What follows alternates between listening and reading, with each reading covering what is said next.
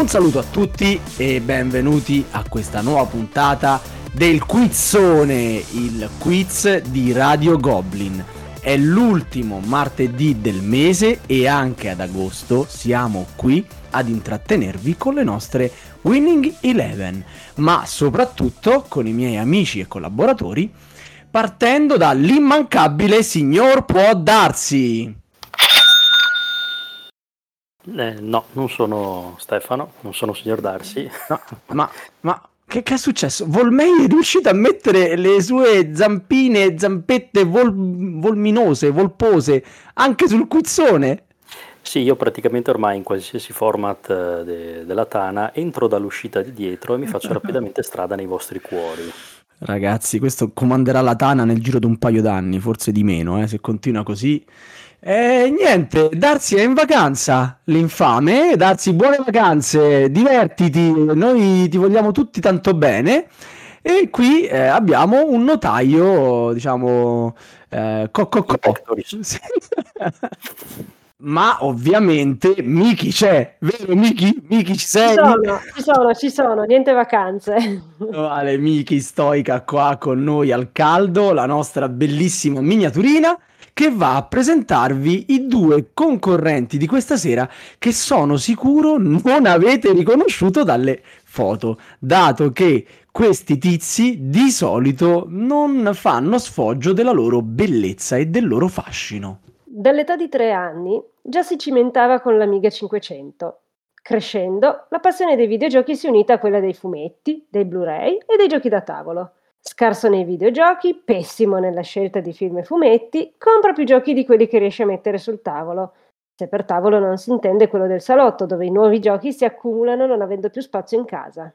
Giocatore di fantacalcio dalle alterne fortune, è con noi Danilo, detto Computerman.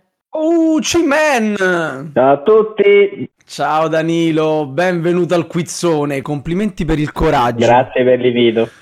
Chi abbiamo messo all'altro angolo del ring? Dall'altra parte c'è anche un appassionato da sempre di fumetti, libri e giochi. Costringe il figlio a dividere la sua stanza con le sue collezioni, sperando che prima o poi si faccia una vita sua per riappropriarsi di tutta la stanza. Per vivere progetta trabiccoli che lui chiama macchine, pensando di giocare a Kanban di Lacerda, ma arriva sempre secondo. Da più di un anno veleggia sulla goletta pirata di RGK, tiranneggiando il prigioniero nella stiva.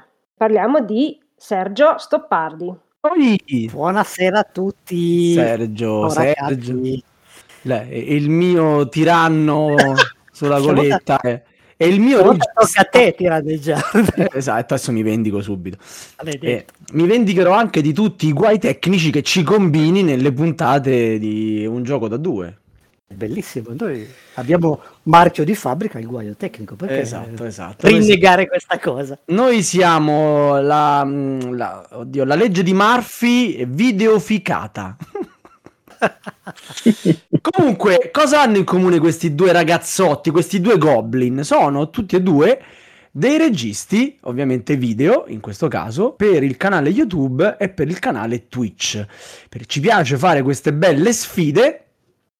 E infatti, prima ancora di chiedervi dei pulsanti, voglio sapere cosa avete pensato per il vostro avversario in caso di vittoria.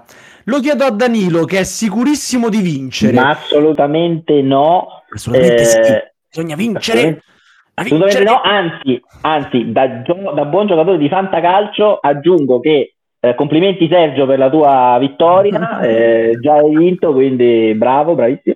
Allora, comunque, nel caso assai improbabile che Sergio perdesse, deve giocare un gioco in spiaggia, anche un solitario, va bene, l'importante sono tante carte, tanti componenti leggeri, magari in una giornata ventosa, e la moglie dovrà riprendere il tutto. Infame. Poi devo correre alla spiaggia a recuperare le carte.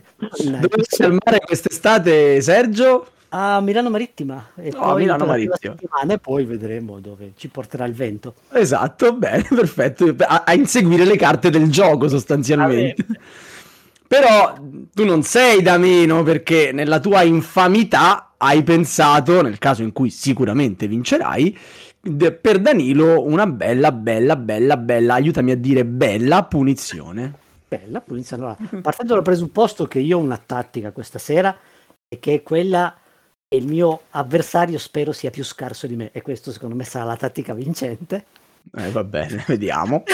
La punizione dovrebbe essere, mi piacerebbe che fosse un po' il salto della quaglia, visto che noi stiamo da questa parte del video, la mia punizione sarà stare dall'altra parte del video, quindi diventare protagonista. Vorrei che anche lui diventasse protagonista di un contenuto per la Tana.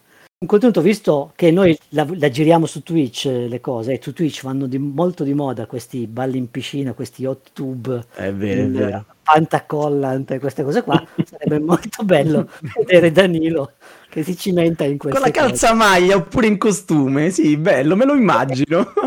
Il goblinesco potrebbe essere contento. Costume man. Costume man. Vabbè. Vabbè. Noi, cioè, io e Camillo io, Camillo e Sergio e anche tutta la nostra redazione, che saluto e ringrazio, ci ammazziamo per creare contenuti, e questi con una piscina e la ginnastica fanno il quadruplo delle nostre view, insomma. Beh, vediamo, magari svoltiamo, Danilo, che ne sai? Può darsi infatti, esatto. Comunque, ecco, dato che ho sentito la vocina di Volmai, qual è la punizione che ti piace di più? Per chi stai tifando? Sai che noi qui ci sbilanciamo sempre. Io voglio assolutamente vedere Danilo che balla in spiaggia. Io voto tutta la vita per Sergio, devi vincere. Miki? Nonostante tutto. No, vabbè, allora tifo per Danilo. Ma no, ma che? Grazie.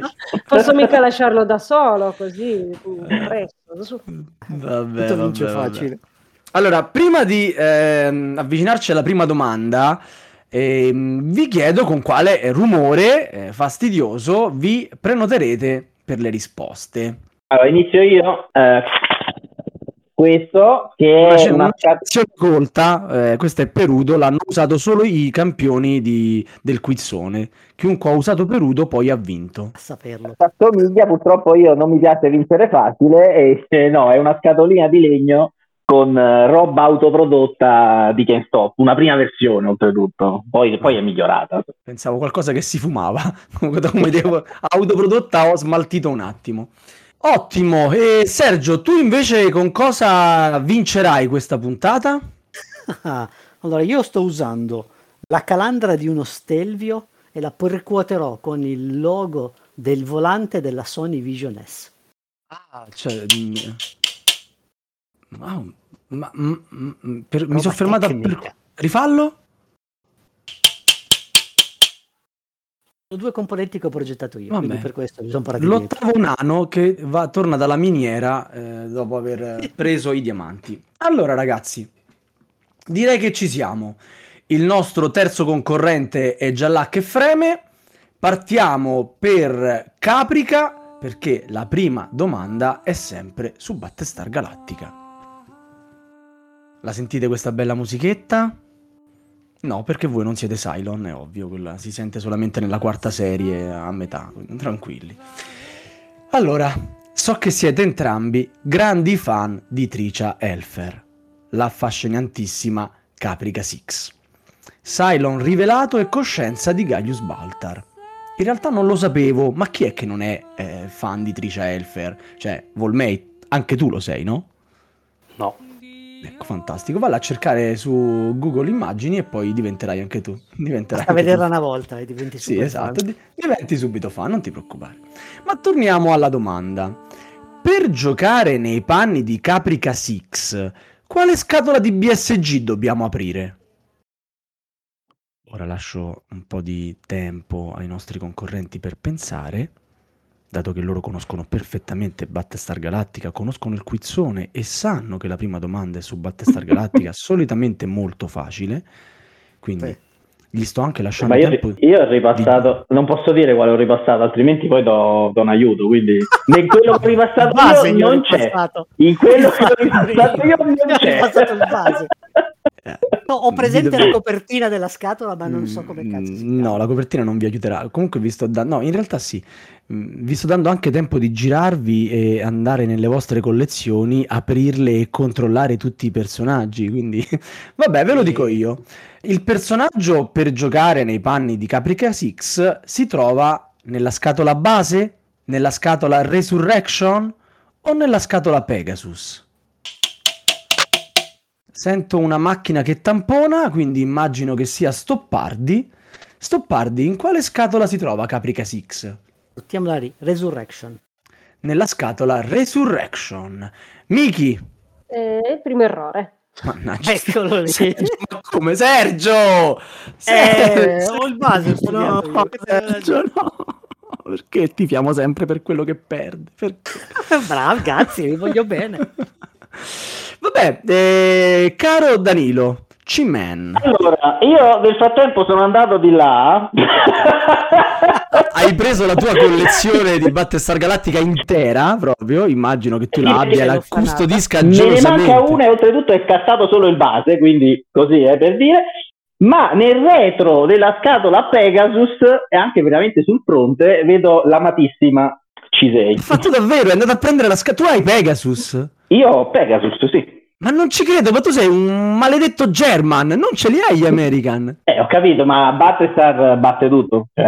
No, io ti amo, cioè sei veramente il mio German preferito dopo Traico, cioè. Miki, è la risposta esatta oppure quell'immagine di Cylon 6 lì è, diciamo, fuorviante e ingannatoria? No, stavolta è la risposta esatta. Un po' suggerita, yeah. La scatola Resurrection, dedicata all'astronave dove i Cylon venivano rigenerati, non esiste. Ma non esiste, Sergio, non esiste, non c'è questa scatola. Come cavolo? Il titolo delle scatole, ma volevo pigliare il base, non lo trovo più, quindi vergognati, non esiste, ce la siamo inventata. Sì, magari piacerebbe a Sava, ma non la sta per uscire. No, la vorrei, la vorrei, sì, sì. Io la prendo sicuro, non la apro ma la prendo. Nel base Caprica Six non c'è, non rimane altro che la Pegasus, dove i giocatori che vogliono mettersi alla prova potranno giocare nel ruolo del leader Cylon, ovvero un Cylon rivelato con un obiettivo segreto ambiguo, che ora Sava vi spiegherà.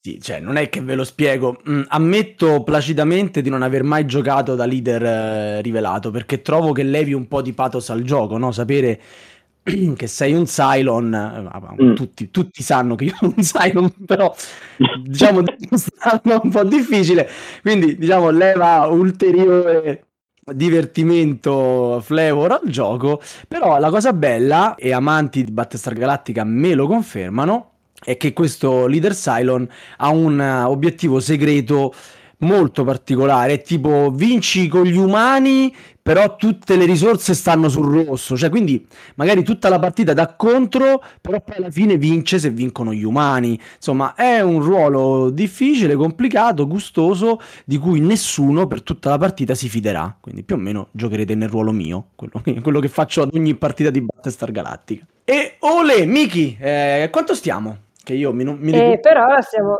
1-0 per Computerman. Ottimo, diciamo ottimo. C'è ancora speranza, 10 domande mancano, insomma, vogliamo vedere Computerman in costume col petto villoso a prendere il sole. C'ha il petto villoso, no, Computerman? Sì, decisamente. Fantastico. Poi ti mando foto in privato, non ti preoccupare. Grazie. Attendo con ansia alla fine della puntata per andare a controllare. Seconda domanda, che è la domanda forse non tutti sanno che... Curiosità dal mondo dei giochi da tavolo, nonché imitazione della settimana enigmistica. Ve lo ricordate Munchkin? Ci avete giocato? Sapete pronunciarlo? Allora vi ricorderete senz'altro cosa permette di fare la carta Super Munchkin. Se lo ricorda, attenzione! Mister Alfa Romeo se lo ricorda. Permette di avere due classi differenti insieme. Tipo la terza C e la quarta B. Tipo guerriero mago, tipo... Quindi mi stavi dicendo, a inizio partita tu hai fatto capire a Computerman che avresti aspettato sempre in ogni caso le mie tre risposte, mentivi. Questa mi sembra di saperla. Sono le due razze o le due classi, mi sembra le due classi. Le due classi. Dei pochi giochi che conosco, Munchkin. Guarda, io onestamente non so come dirtelo, te lo dice Miki perché non ho il coraggio di dirtelo. Perché ha paura che sia solo una partenza così, però è giusto. Un punto, si avvicina al salvataggio delle due prove. Vai. Perché dovete sapere, i nostri due concorrenti sono terrorizzati da non fare i due punti che li mettano salvi dal dover realizzare le punizioni, perché è quello che temono in realtà, non la figuraccia che fanno davanti a tutti i loro amici, no? Io ero organizzato anche di non farne uno, quindi già sono fiero di me. E bravo Sergio che conosce Munchkin, non ci hai fatto divertire a raccontarti un po' di cretinate nelle risposte inventate. Ma sentiamole lo stesso. No, non fa niente. Sono divertenti. Mi piaceva molto quello, avere due armi a due mani, cioè fantastica. Non fa niente. Miki, raccontaci qualcosa su Munchkin. Amato o odiato che sia, Munchkin di Steve Jackson, con quei nomi di carte un po' così e i disegni di John Kovalic, si è ritagliato comunque un suo spazio tra i giochi di carte, tante, con testo, troppo. Nel gioco si ha una razza e una classe, ma le carte Mezzosangue e Super Munchkin permettono di sdoppiare queste caratteristiche. Ebbene, bravo Sergio, che se non ricordo male, e io ricordo quasi sempre male, pareggia. Esatto. No, invece ho ricordato bene. Terza domanda. Quasi fa la storia o si muove? Storia dei giochi, anche storia nei giochi. È una domanda del genere al più veloce. Io vi dirò una data. Voi il gioco connesso. Il primo che ne indovina 5 fa suo il punto. Chi sbaglia regala la data e il punticino, il quinto, al suo avversario. Chiaro? Mm-hmm. Ah, incredibile, mi sono spiegato bene, mi fa piacere. Allora, facilissima, ricordate il più veloce. 1303. Se lo ricorda Cimen. Caylus 1303. Caylus, dai, dovete dirmi il titolo, Caylus 1303. Caylus 1303. Anche perché l'altro Caylus non è il 1300. Risposta esatta. Altro gioco facilissimo, oltre che bellissimo.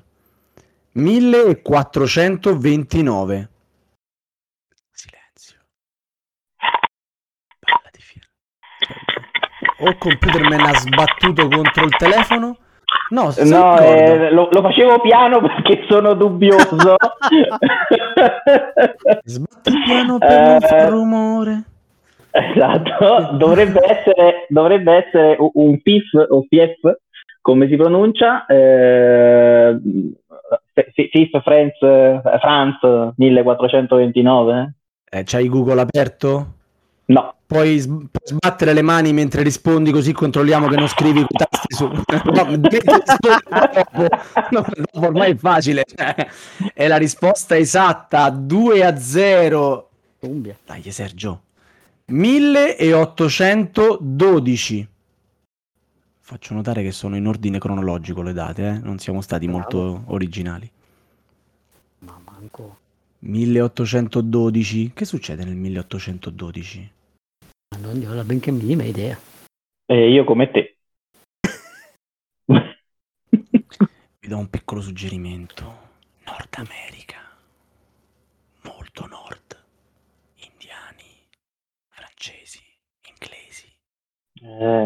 So solo pochi acri di neve, ma non c'era il 1812. Infatti non c'è danno in pochi acri di neve. Io stavo pensando quello. Va bene ragazzi, io direi che non assegniamo il punto a nessuno. Era 1812 The Invasion of Canada. Un bel mai gioco. Sentito, però. Carlo, un bel gioco. Effettivamente non era facilissimo. Inversamente proporzionale a quello che vi sto dicendo ora. 1830. Il German che è in lui conosce anche qualche American, pare. Sì, 1830 ce ne stanno 1 miliardo o 18XX. Di 18XX ce ne stanno 1 miliardo, di 1830. È Railway qualcosa? Non lo so. Railway qualcosa. Volmai, cioè non venire qui a rubare lo stipendio. Railways qualcosa può essere accettata come risposta? No. Maledetto Volmicio, ti vengo a cercare.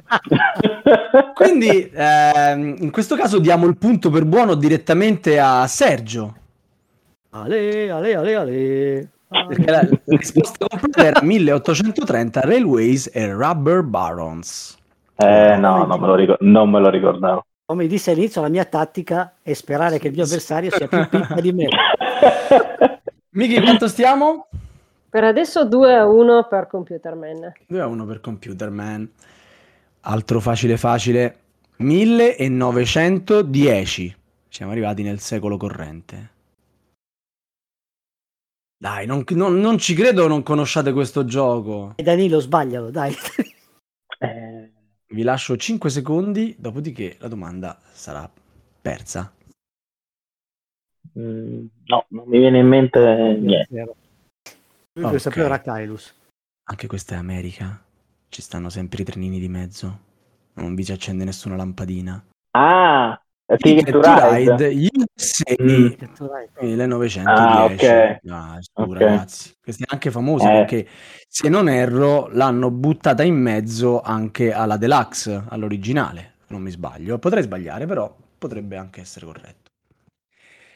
Altro titolo famosissimo, 1960.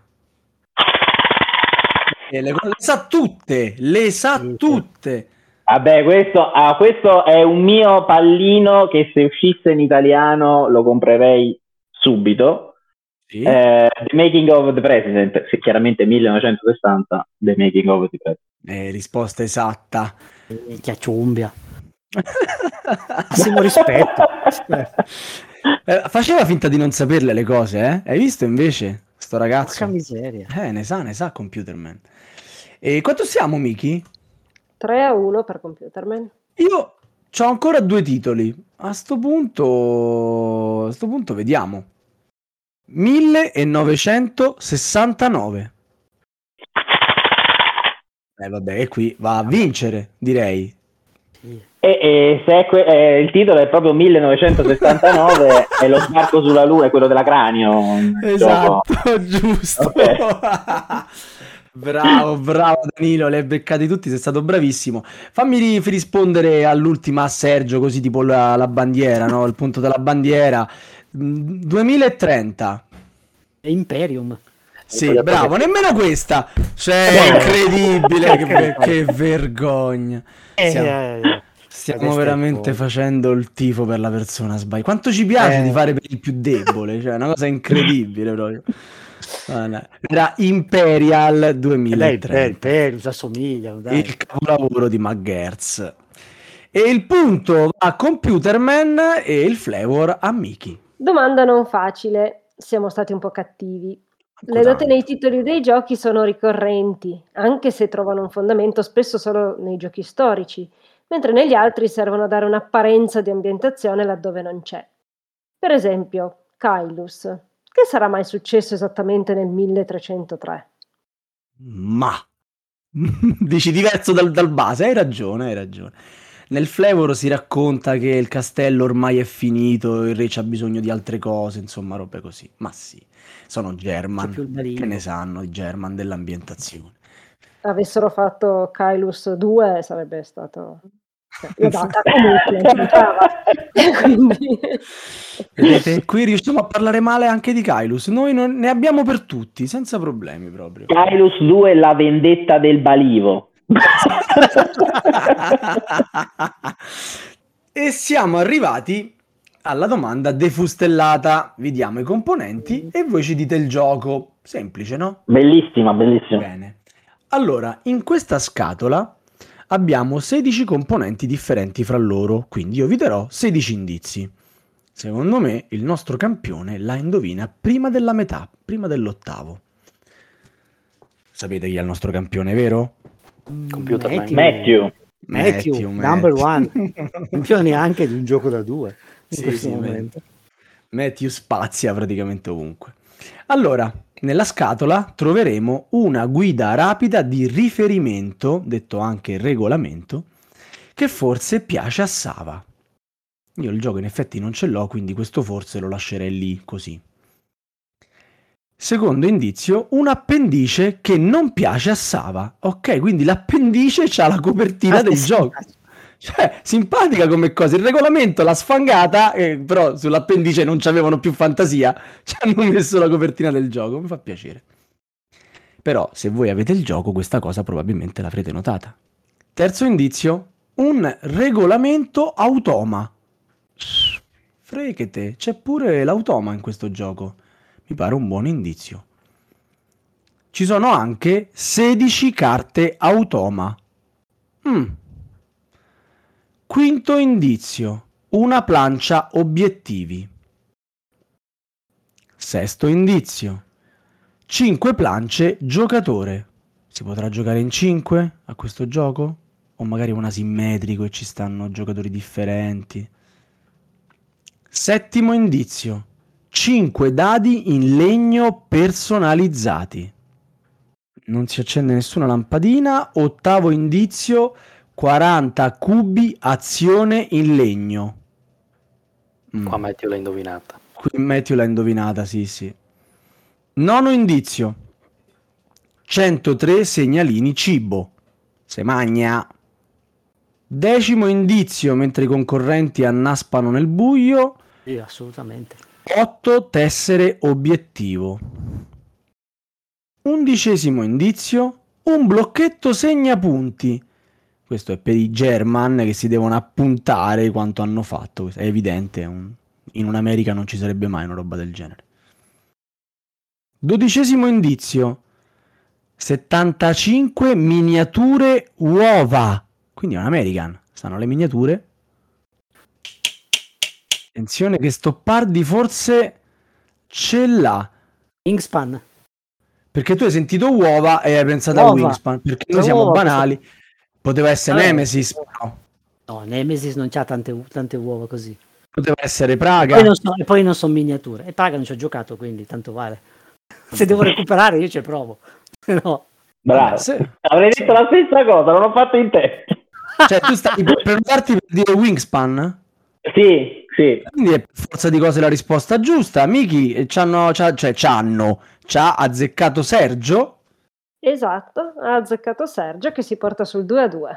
Sono due! Quindi, ok, obiettivo minimo raggiunto, posso andare a casa.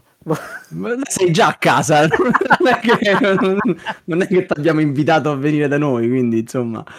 Bravo Sergio, hai indovinato Wingspan, mi fa molto piacere, sono contento, anche perché la sfida è bella tosta, siete 2-2. E c'è tutta la puntata davanti e quindi lasciamo lo spazio a Michilo prima di passare alla quinta domanda. Wingspan è il gioco più famoso della designer Elizabeth Hargrave, che continua a vendere ancora moltissimo, trainato anche dalle espansioni Europa e Oceania. Peccato che Elizabeth non sia riuscita a bissare il successo con il gioco successivo, Mariposas, il cui focus è su un altro tipo di volatili, ovvero le farfalle monarca, che eseguono un'incredibile migrazione che dura 4 generazioni dal Messico al Nord America e ritorno. Figata. Bello ragazzi, bene. Quante cose che si scoprono al quizzone, quante cose. Allora, quinta domanda. Fatti assurdi dal mondo, che in qualche modo bisogna pure ingannare il tempo. Allora, con questa domanda parleremo di una persona che ha a che fare con i denti. No, non mi riferisco ad Axaroth, stavo pensando subito a lui, lo so. Ma all'odontotecnico Klaus Teuber, il padre del gioco pluripremiato a livello mondiale, e qui io uccido Die Siedler von Catan. L'avrò detto bene, ma voi avete capito.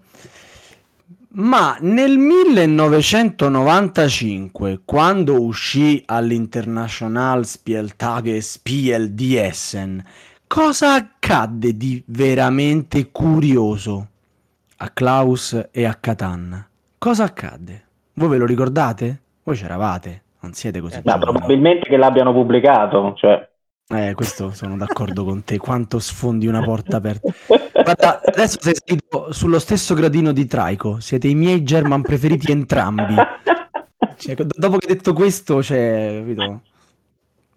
Allora, ve lo dico io, dato che non vi ricordate le cronache di quel periodo, ma i giornali titolarono: Il gioco non venne minimamente considerato. Oppure Teubner non riuscì a tenersene una copia per sé. Oppure la prima copia prodotta e autografata venne venduta per sbaglio. Quale di queste tre cose è successa? Dai, proviamo. Attenzione che coraggiosamente Computerman scuote il suo... Stoppardi si lamenta, attenzione, ho sentito Stoppardi lamentarsi. C'è un caso per il nostro notaio. Notaio, chi si è prenotato prima? Danilo, dai. No, Danilo, confermo. Sicuro? Hai controllato le lucette che si accendevano anche tu come darsi? Bravo, è il trucchetto di tutti i notai quello. Gliel'ho insegnato. Ok. Allora, ci provo. Mi sarebbe piaciuto dire che non se l'è filato nessuno per mantenere un senso di continuità, ma dico invece che ha venduto per sbaglio la prima copia autografata. La prima copia autografata che doveva essere donata alle suore di Catan, invece venne venduta ad un apocrifo dentista, collega di Teuber. Vero, Miki? Quello che avrei detto anch'io. No, mi spiace, ma la copia autografata non si sa che fine abbia fatto. Sarà da qualche parte, ma insomma non è stata venduta per errore. Ma è stata venduta, ma non per errore. Non era questa la risposta esatta e lasci un comodo 50-50 a Sergio, che ora dà una mazzata e passa in testa rispondendo esatto che... E vendettero tutto, anche la copia sua, anche le mutande, anche il banchetto, tutto il cucuzzaro. Cioè, perché Catan è un gioco così bello che una volta che lo presentarono, pum, shum, tutto esaurito. Deve essere partita da lì tutta sta leggenda di sto Catan, se no che esatto, perché no si spiega. Non si spiegherebbe tutti sti numeri di vendita. E pensa se invece veramente non lo considerarono nel 95 e poteva fare una gran figura Danilo rispondendo così sprezzante di ogni pericolo. Miki, Teubner riuscì a tenere una copia per sé allo Spiel del 95? No. Non niente copia, forse neanche il banchetto. Manco il banchetto. E quindi Sergio ha risposto esatto. Eh sì. E quindi siamo 3-2 per Stoppardi. Grazie Danilo, perché io avrei risposto la stessa cosa che avresti risposto tu, quindi bene. Apprezzo molto il gesto. Vabbè, me la restituirai dopo, dai. Che problema. Durante la fiera le 5.000 copie prodotte sparirono in tempo zero, lasciando l'autore a bocca asciutta. Infatti Teubner non possiede nessuna copia della prima edizione di Catan, che quello stesso anno vinse lo Spiel des Jahres. L'anno successivo ne vennero prodotte 400.000 copie, e da quando è stato pubblicato ha venduto in tutto il mondo più di 18 milioni di copie, escludendo espansioni, giochi di carte e affini. Ma chi è che compra tutte queste copie di Catan? È un reale motivo proprio. Ma cioè collezionisti lo tengono lì così, non ci giocano, non capisco. Come quello del Monopoli della puntata scorsa. Mamma. Sì, esatto, una roba del genere, una cosa pessima. E va bene, giro di boa, sesta domanda, la domanda paralisi d'analisi. Un attimo che ci penso e poi ve la faccio. Secondo me voi invece non ci pensate così tanto, perché sto per chiedervi cosa hanno in comune Carcassonne, Galaxy Tracker e Pecore al Pascolo. E invece ci pensate? Sì, che non conosco 2 giochi su 3. Beh, non male per trovare, una cosa in comune. Aspetto la risposta a sto punto. Anch'io. Hanno lo stesso autore in comune. Si vince eliminando l'avversario. Si piazzano delle tessere. Qui Stoppardi tampona. Si piazzano delle tessere. Così, banale. O almeno così rendo il favore a Danilo. Ah vabbè, allora ok, un gesto di fair play, lo apprezzo molto. Miki, il fair play di Stoppardi? Gentilissimo, ma la risposta è esatta. Maledetto Sergio. Io ci ho provato però. Sergio da bravo torinese è falso e cortese. Falso e cortese. Vabbè, ma è una domanda facilissima, ragazzi, facilissima. Vai, Miki. Castelli in Francia, spazio esterno e pascoli. 3 ambientazioni differenti, una sola meccanica, o quasi. Il piazzamento tessere. A formare un paesaggio, un'astronave oppure un recinto che protegga dai lupi, in ogni caso 3 giochi che vi consigliamo.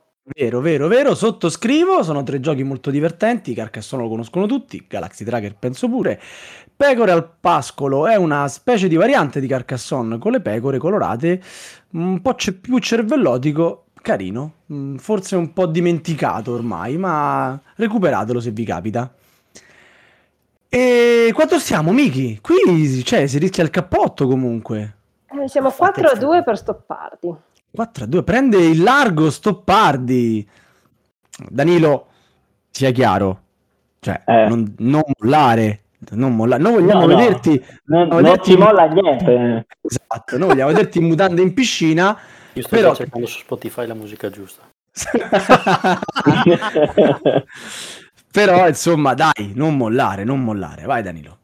E questa lo sento è la tua domanda, e quando lo dico esatto, ci piglio io e comincio a prenotarmi. Questa è la sua domanda. La settima domanda è la domanda d'autore, e no, non nel senso che la scrive Darsi.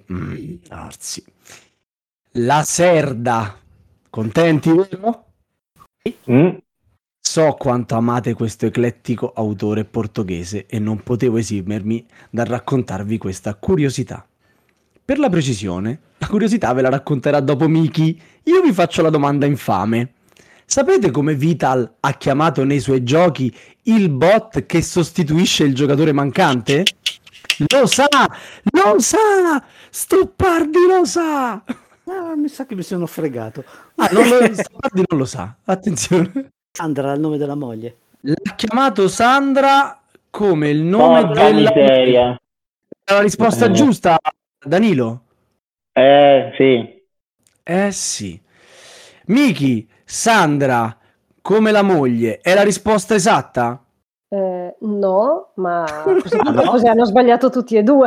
No, lo so, mi sono reso conto dopo. Che non è, pensavo non che fosse no. Okay. No. Però la cosa bella che ve la dico adesso, la cosa bella, buono Stoppardi non dire nulla, la cosa bella ve la dico adesso è che una delle 3 risposte era affettuosamente Sandra come la moglie. Attenzione, ho C4 e C4. Vai, cioè, non solo hai sbagliato la risposta, sei riuscito a beccarne una delle 3. Le altre 2 possibilità che lasci a Computerman sono edonisticamente Lacerda o banalmente bot. Quindi era la versione edonistica, la versione affettuosa abbiamo capito di no, o la versione banale? Io vado per il banale e dico bot. Bot. Tipo Automan e come si chiama? Cursore, cioè si chiamavano così. Esatto. Attenzione che qua Stoppardi sale in cattedra, dopo che ha sbagliato vuole sbagliare un'altra risposta ancora. Certo, cioè, va bene. Uno fa la figuraccia, la fa fino in fondo. No? Certo, ovviamente no. Chi ci salva dalla figuraccia? Secondo te la risposta di Danilo è sbagliata perché la risposta giusta è Lacerda. Giusto, sì. Diglielo. Secondo me, poi. No, diglielo a Danilo, vergognati. Vergognati. Devi studiare di più Lacerda. Non va bene. Ma io non li guardo i soli, cioè io quando c'è la parte proprio del questa è la parte in solitario proprio lo scarto, no, non neanche lo salto proprio. Ho fregato anche me perché per il solitario c'è Sandra. In realtà me ne sono reso conto quando mai avevo suonato. Il veramente noi non piace il giocatore. La risposta sia esatta, eh? Infatti, io veramente ancora non. Vabbè, noi ce la veniamo un po', dai. Ecco, esatto, quello che ve le va molto bene. Miki, levali da questo dubbio e rispondi sul come si chiama il bot creato da Lacerda.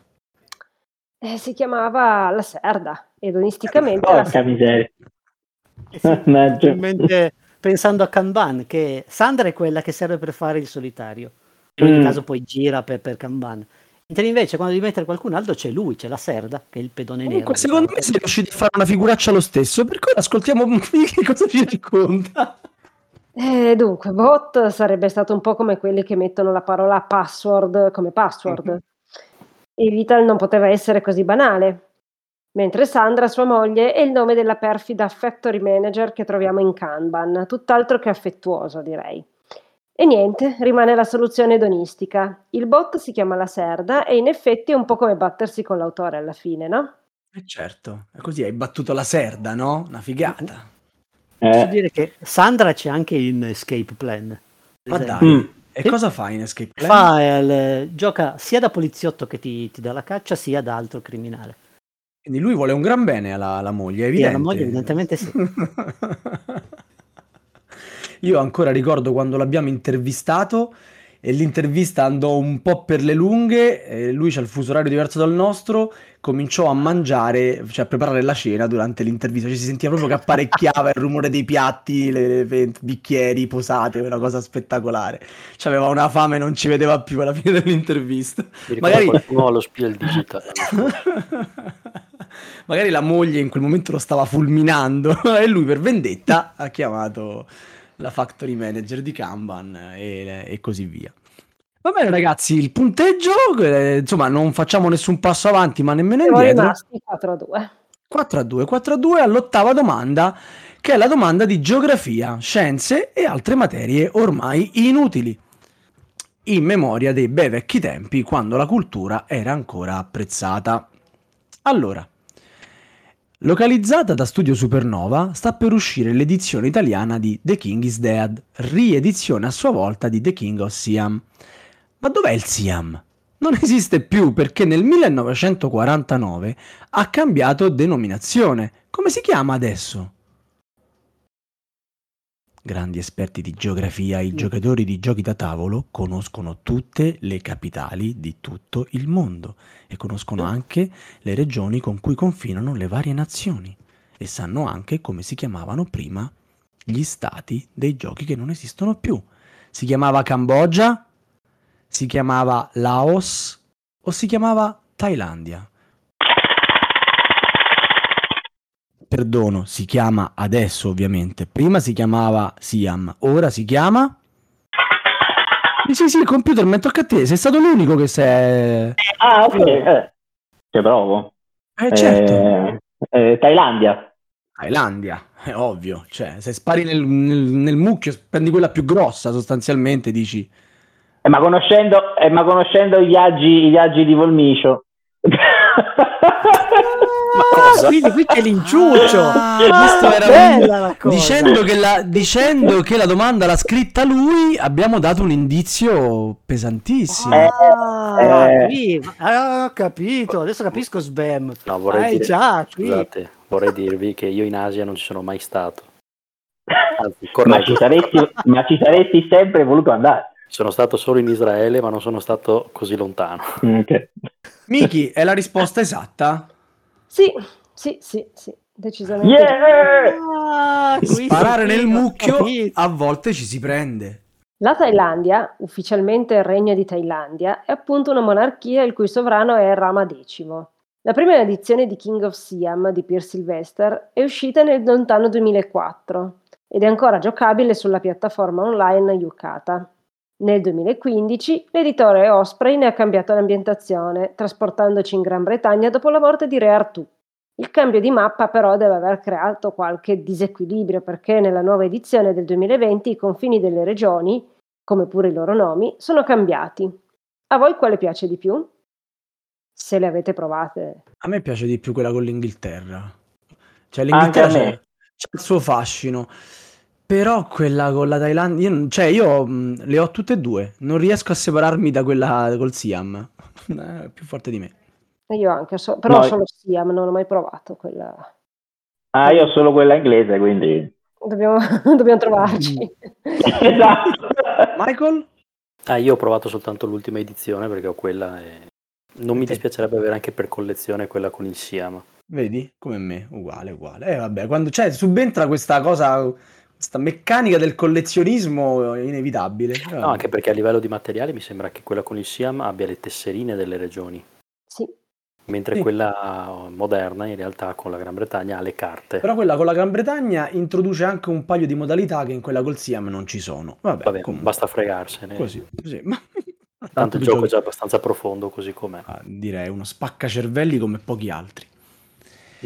Ebbene, e qua Computerman recupera. Sì, recupera a 3 punti contro i 4 di Stoppardi. Però questa era una domanda telefonata, non farò ricorso per questa cosa. Di solito le polemiche si fanno all'11ª domanda, comunque se vuoi anticiparti per noi va benissimo. Io mi metto avanti col lavoro. Abbiamo messo un notaio apposta, viene pagato. E già ha fatto lui la domanda. Sai che... Ti assicuro è molto più...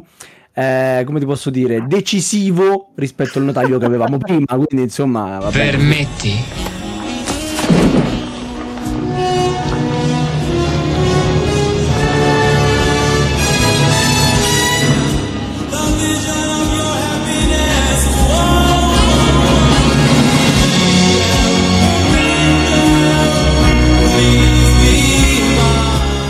nona domanda. La domanda sul cinema, ovvero quando il gioco da tavolo incontra il grande schermo, che è la cosa più furba da fare in radio, quanto stiamo avanti.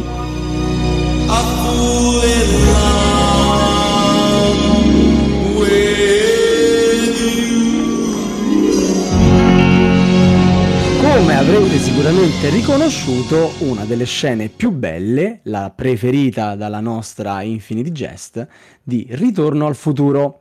Alzi la mano chi non ha mai visto questo film, che lo cacciamo fuori subito. Michael J. Fox, quasi omonimo del nostro notaio. Questa te la sei scritta da solo? Certo.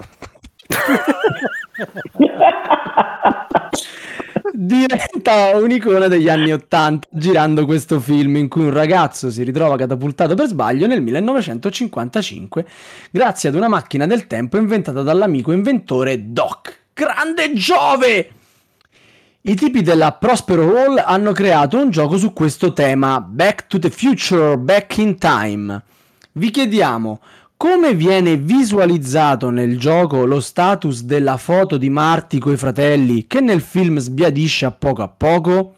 Qual è l'escamotage inventato dall'autore per far vedere questa cosa che succede nel film? Non lo sapete, ve lo dico io. Con 3 miniature su un tracciato, con delle tessere da girare, con un disegno da coprire sempre di più.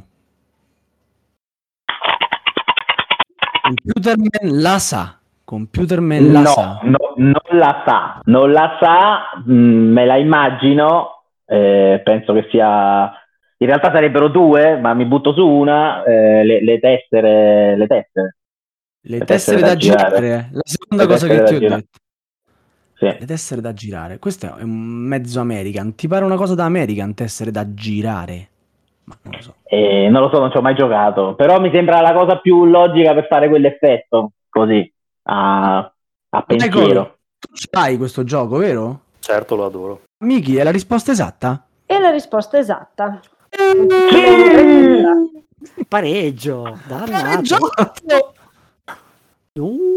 La progressione dello sbiadimento della foto di famiglia viene visualizzata tramite 6 tessere che compongono un puzzle con la foto che si vede nel film. Da un lato ci sono tutti e 3 i fratelli, mentre dall'altro no. Riuscirete a riportare Marte al futuro senza farlo sparire? Ci riuscirete? Michael, dicevi che lo adori. Secondo me è un bellissimo gioco, a parte che adoro l'ambientazione.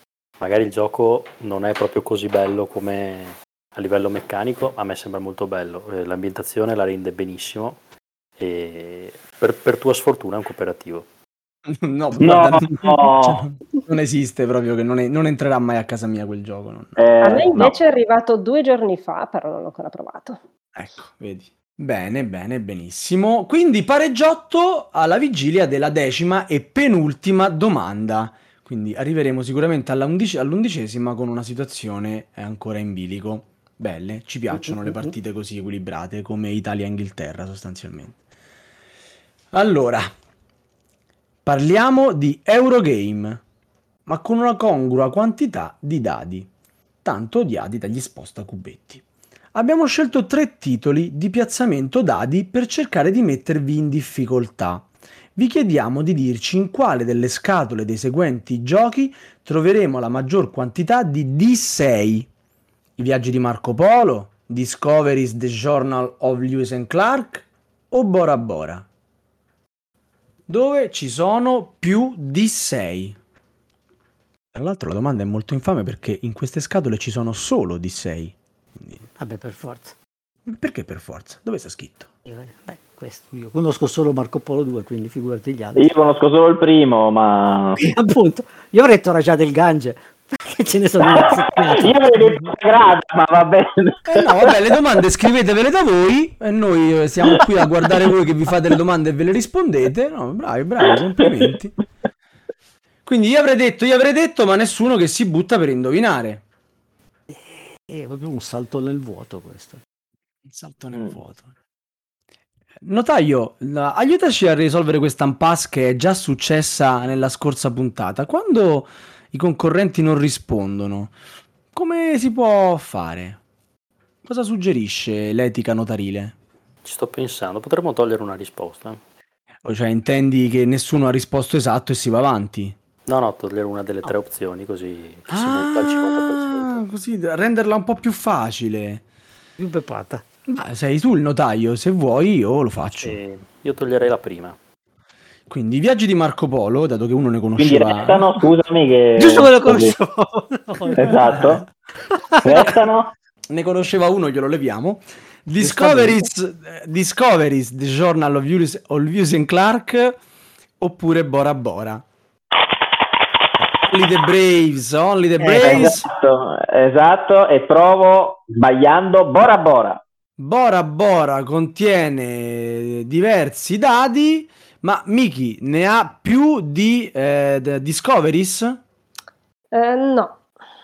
Quindi direi automaticamente Sergio, credo che non gliel'abbiamo fatto dire, no? Però Sergio, secondo te è Discovery la risposta esatta?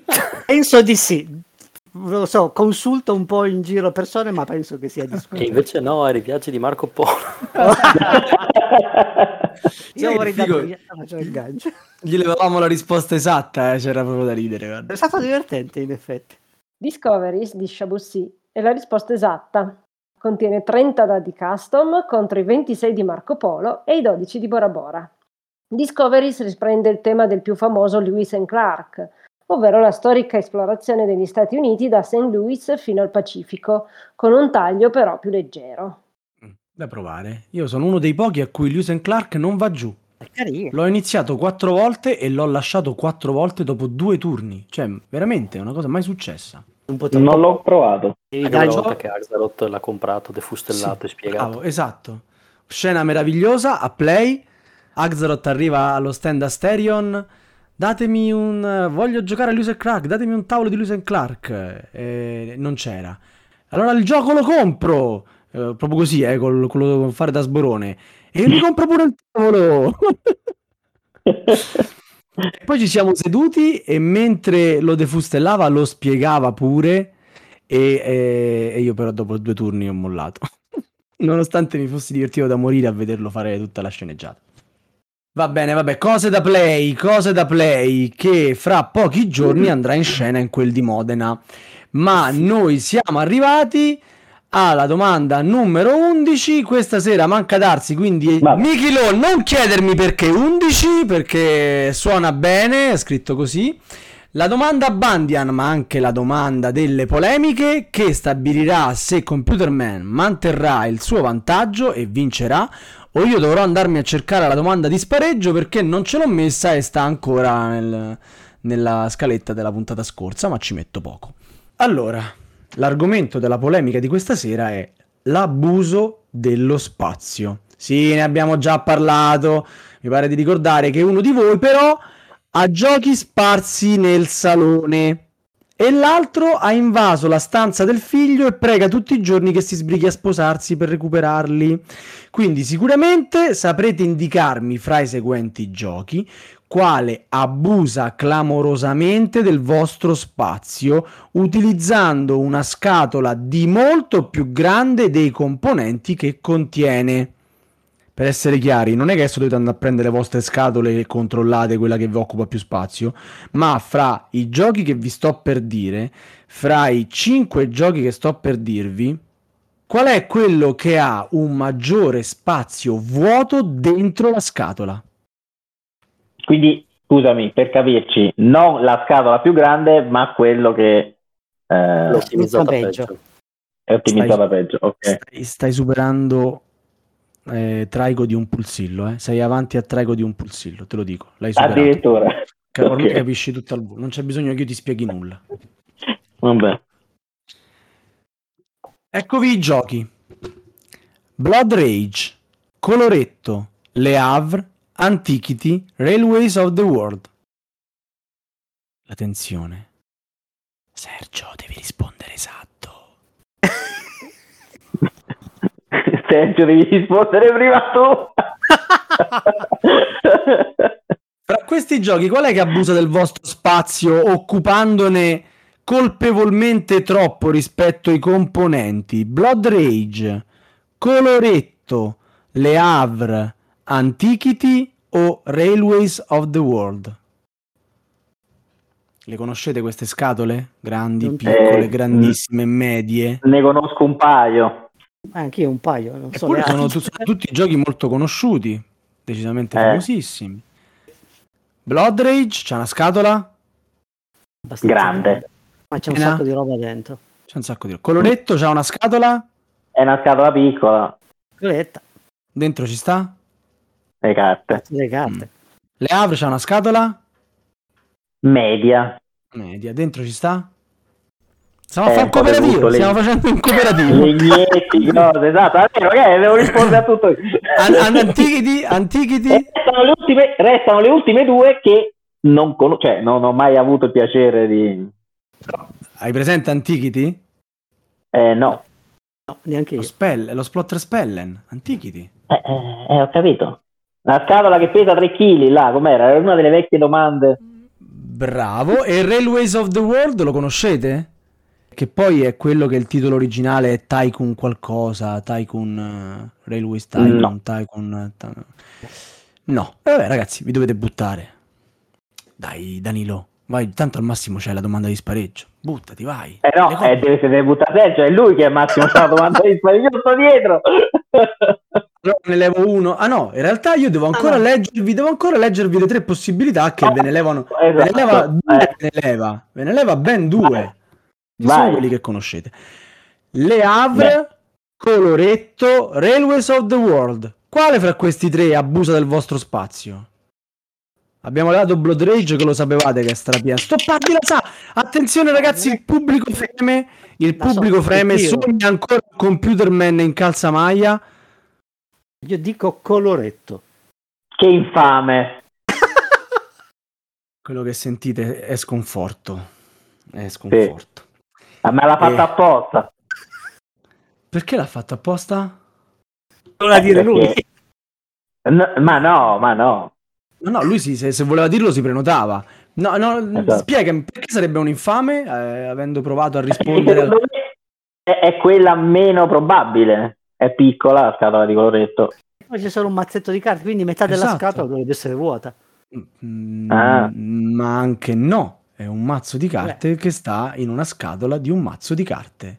E quindi occupa esattamente lo spazio dei componenti. Quindi per questa risposta che mi deludi profondamente, rubo il compito a Miki e ti cazzo per aver sbagliato. E quindi a separarlo dalla certezza di doversi mettere in costume bordo piscina rimane Le Havre o Railways of the World. Spero che almeno uno dei due tu lo conosca, no? Cioè... Allora, io ho Le Havre, quindi Railways non ce l'ho. Posso dire che a Le Havre ho dovuto metterci sul fondo 2 dita di foam per, dopo che ci avevo fatto le varie scatoline per metterla a piano. Spero che sia Le Havre. Quindi la tua risposta definitiva è Le Havre, la accendiamo. Sì. Sì. Perché Railways of the World non ce l'hai presente, il gioco anche di Martin Wallace, strapieno di componentistica, con miniature per indicare le città che vanno esauri con le merci esaurite, una marea di cubetti, carte, personaggi, bond, trenini, strapieno, scatola enorme ma strapieno. Mentre Le Havre, facciamo raccontare qualcosa a Miki sulle Havre. Scatole piccole, piene, scatole grandi, strapiene, ci piacciono. Ma che dire di Le Havre? Formato classico, Caylus o agricola per capirci, e dentro un tabellone, anche piccolo diviso in tre, una manciata di token e due scarni mazzi di carte. C'è talmente tanto spazio nella scatola che è possibile metterci dentro un portaminuterie con tutti gli scomparti estraibili per tutte le risorse di gioco. True story, cioè io ce l'ho. Tutti ce l'abbiamo. Io penso che in Tana tutti abbiamo fatto la foto col portaminuterie, quello con i cosettini arancioni estraibili. No, io sono un pezzente e me lo sono stampato. C'è il braccino. E nonostante il portaminuterie c'è ancora spazio. Esatto. C'è ancora spazio, cioè una cosa, gioco meraviglioso, per carità, gioco meraviglioso, però Miki, quanto stiamo? Però stiamo 5 a 5, quindi ci va uno spareggio. Tiratissima, signori, contro il proposito, esatto.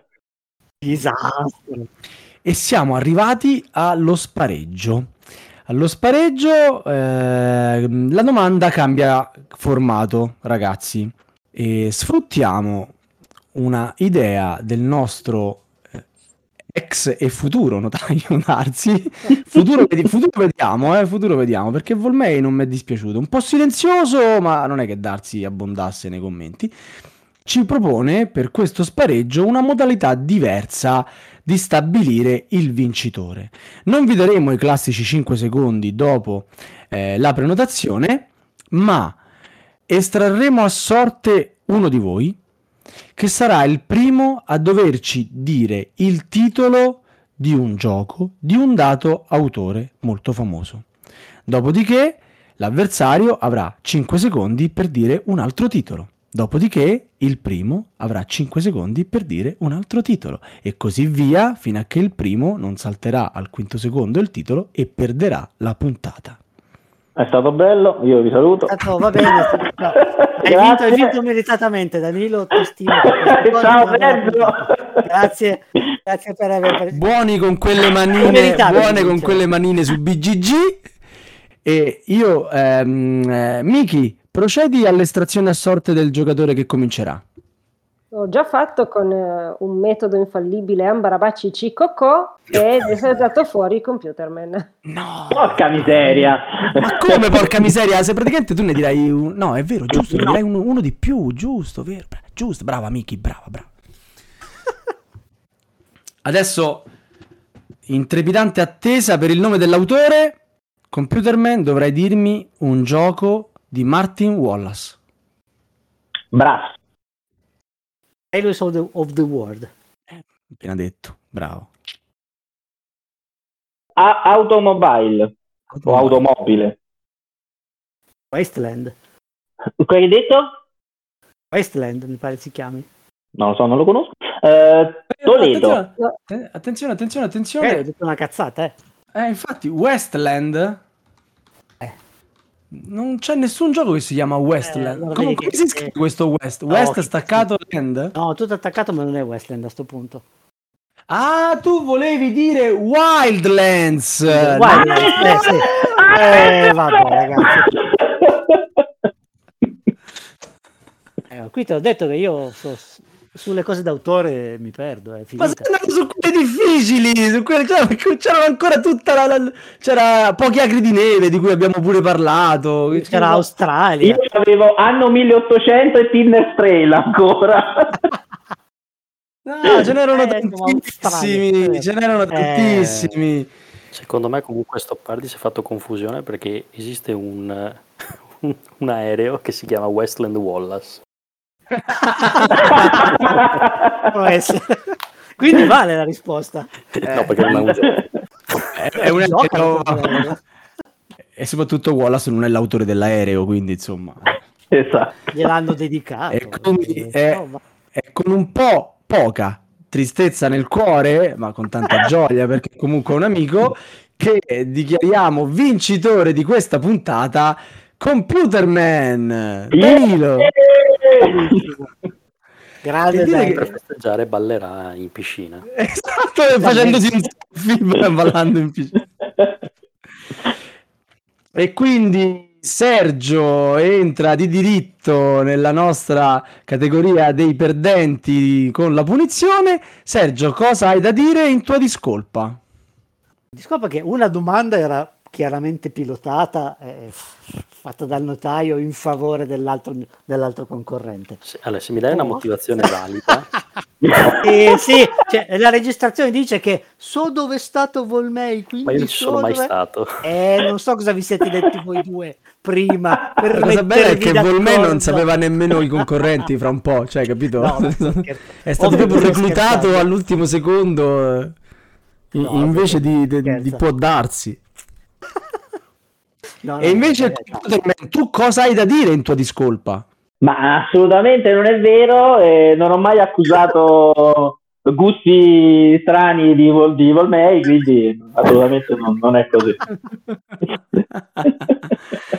Va bene ragazzi, io spero che vi siate divertiti come ci siamo divertiti noi, come spero ci siano divertiti anche i nostri ascoltatori. Fateci sapere come al solito i vostri punteggi e come sempre a questo punto della puntata io vado a scomodare un grande scrittore per raccontarvi qualcosa, ma per la citazione di questa sera sarò un po' banale.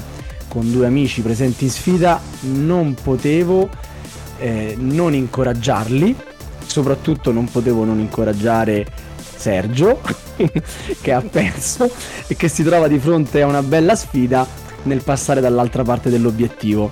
Quindi, caro Sergio, come diceva il grandissimo John Belushi in Animal House, quando il gioco si fa duro, i duri iniziano a giocare.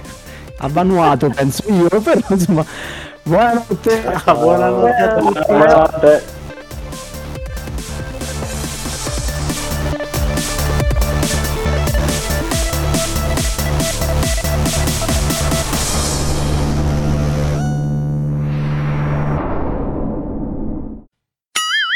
Avete fatto tutti quelli, non ne so nessuno, io farò una figuraccia. E poi avete risposto più o meno a tutto, cioè ne avete saltate due, ma ci sta, insomma, dai, su. Ok, faccelo sentire bene sto can stop fatto in casa. Perfetto, non si sente un cavolo, mi fa molto piacere, come questa è la maledizione di Tania che ci perseguita, sì. Sapevatelo. Non si sente Danilo, ti assicuro. Ho sentito un attimo, poi... Oh, bene. Qui ovviamente Volmai taglierai come una sarta e... okay, però... una volta c'è stata l'illusione, ma prima si sentiva, cavolo, ma possibile, cioè, la maledizione di Tania, una cosa incredibile. Niente, non senti niente? Bene, allora devo fare Caylus Lockdown almeno, giusto per fare un po' di mix. Mamma mia, mi ero dimenticato la freddezza del nostro regista. Sì, e e poi lo dico nel modo giusto e tu ce lo incolli sopra. È la vita, eh. Wow, con Michael sto proprio fra due guanciali. È come la diretta, che vale tutto. Però non fra due guanciali quelli cuscini, tra due guanciali quelli per fare la parmigiana, carbonara, capito? Buoni, quelli ancora meglio. Infatti. Io tra quei due sto. Comunque voi dovreste rispondere, eh? Noi dovremmo rispondere. Proviamoci. Edita da Studio Supernova, sta per uscire l'edizione italiana di The King is Dead. Sava, scusami. Ti interrompo perché edita secondo me è sbagliato, sarebbe più corretto localizzata. La domanda l'hai scritta te. Lo so, me ne sono reso conto adesso. Questo va dei blooper. Però in ogni caso stava bene anche edita, perché l'editarlo, cioè editarlo e anche localizzarlo sono sinonimi, insomma, dai. Ma di che cazzo? Ma vabbè. mi piaceva cercare di salvarti, però se vuoi che ti devo fare? Ricomincio. Allora, a sto punto parte la scena di Ritorno al futuro in cui Michael J. Fox suona la canzone per i suoi genitori per farli ballare, e quindi si sentirà sicuramente Oh sì, sì, sì. Angel, oh Angel, esatto, che poi finisce con il momento più bello di tutto il film e la citazione che tutti ricordano, che è "Dai, e tu porco leva le mani di dosso". E tu porco leva le mani di dosso, fantastico. Ma quello viene prima No, lui lo picchia lì, no? No, lo picchia prima. Prima lui quando si baciano George e Lorraine. È vero, perché esatto. prima lo picchia e dopo vanno a ballare insieme. È vero. Lì c'è la scena che quando lo bacia lui guarda la mano e la muove tutto contento perché è tornata di casa. Bello, gran film. Si mette nei blu per questa che è una bella. No, questa tanto la fai te, non ti preoccupare. Darsi sta in piscina, ci ha mandato le foto della piscina, lascia perdere.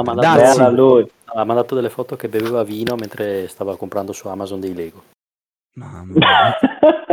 Fogaci in piscina, Darsi, mannaggia. La domanda numero 11, questa sera manca Darsi, quindi come si dice? Come si dice quando uno evita? Evita in che senso? Evito che Miki mi domandi perché 11. Esimio. Lo chiediamo noi. Siamo esentati da? Esime. Esimie? Sicuro? Esime. Esime, amichilo. No, esimo. Mi esimiamo. Darsi si esime.